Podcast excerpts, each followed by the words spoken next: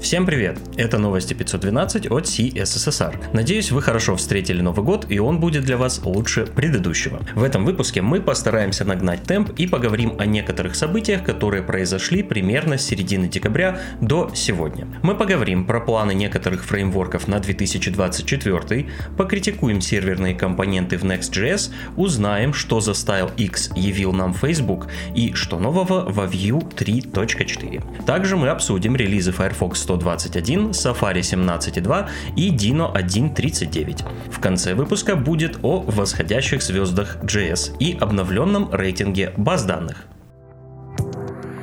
Интересные Тем временем команды разных фреймворков поделились планами на год. Команда Angular анонсировала новый глобальный объект Zone, который поможет управлять асинхронными операциями и обрабатывать ошибки, которые возникают в процессе их выполнения. Next.js планирует продолжать развивать поддержку серверных компонентов и серверных действий. Также планируется выпустить новый компилятор. У React не было каких-то новых планов, но продолжится работа над некоторыми идеями из 2023.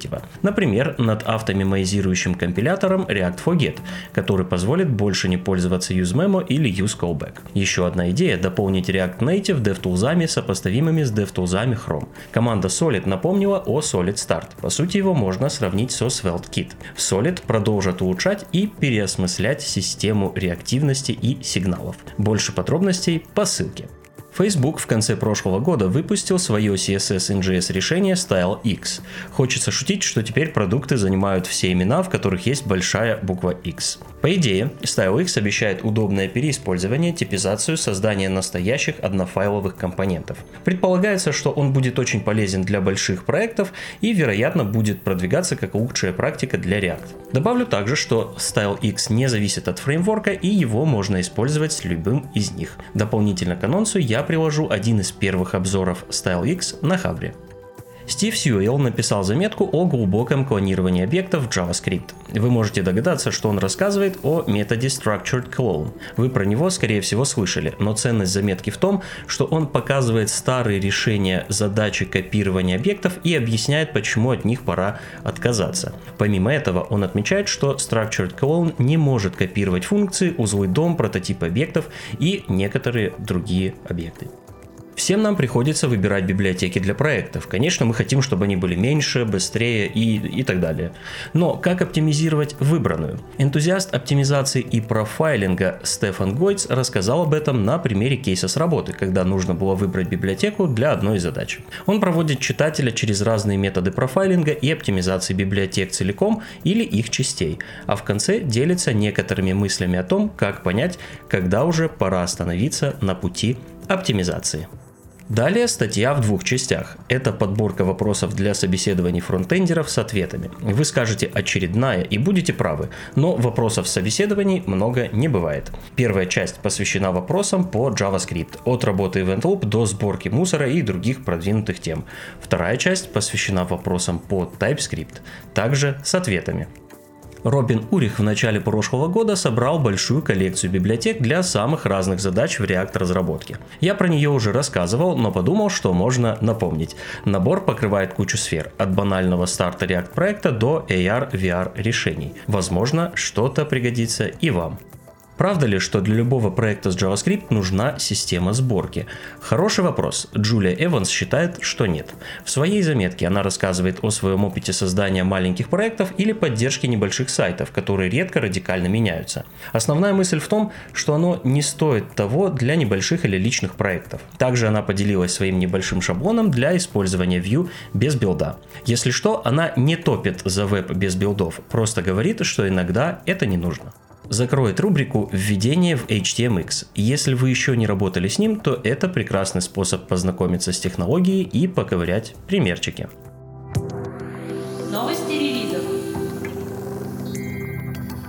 Вышел Firefox 121. В этой версии поддерживается ленивая загрузка iframe. Наконец-то была добавлена поддержка псевдоселектора has. Также CSS-свойство text wrap стало поддерживать значения balance и stable. JS без внимания тоже не оставили. Появилась поддержка статического метода promise with resolvers, а date parse стал поддерживать еще больше форматов и получил парочку багфиксов. Из фич для пользователей я, наверное, отмечу только управление голосовыми командами на macOS и настройку для принудительного подчеркивания ссылок независимо от CSS страницы. Больше подробностей в Release Notes. Релиз Safari 17.2 случился относительно давно, но до Нового года мы о нем не говорили. Итак, новая версия поддерживает аккордеоны, которые получаются при добавлении атрибута name тегу details. Поддержка вложенного CSS теперь полноценная, без оговорок. Также были добавлены новые единицы измерения для символов. Была проделана работа над способами анимации. Также были добавлены математические функции CSS. В части JS добавили поддержку атрибутов импортов и поддержку формата чисел для интернационализации. Больше подробностей в блоге WebKit.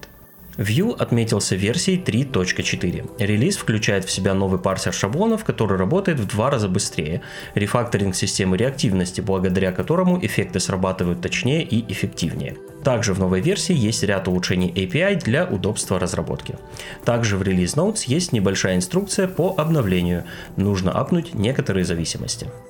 Dino 1.39 возвестил о возвращении Web GPU. Напомню, это API, который позволяет использовать ресурсы GPU для вычислений. Это расширяет возможности для гейминга, машинного обучения и для всего, для чего нужны вычислительные мощности. Фича была отключена в Dino с 2021 года, теперь она снова в деле. Dino Compile теперь еще лучше работает с Node Modules.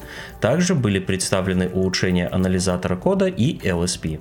Подробнее в блоге Dino. Также в этом выпуске отмечу релизы рантайма Node.js 21.5.0 и 20.11.0 LTS, фреймворков Remix 2.4.0 и Ember 5.5, бандлеров Rollup 4.9.5 и Parcel 2.11, а также ядра Linux 6.7.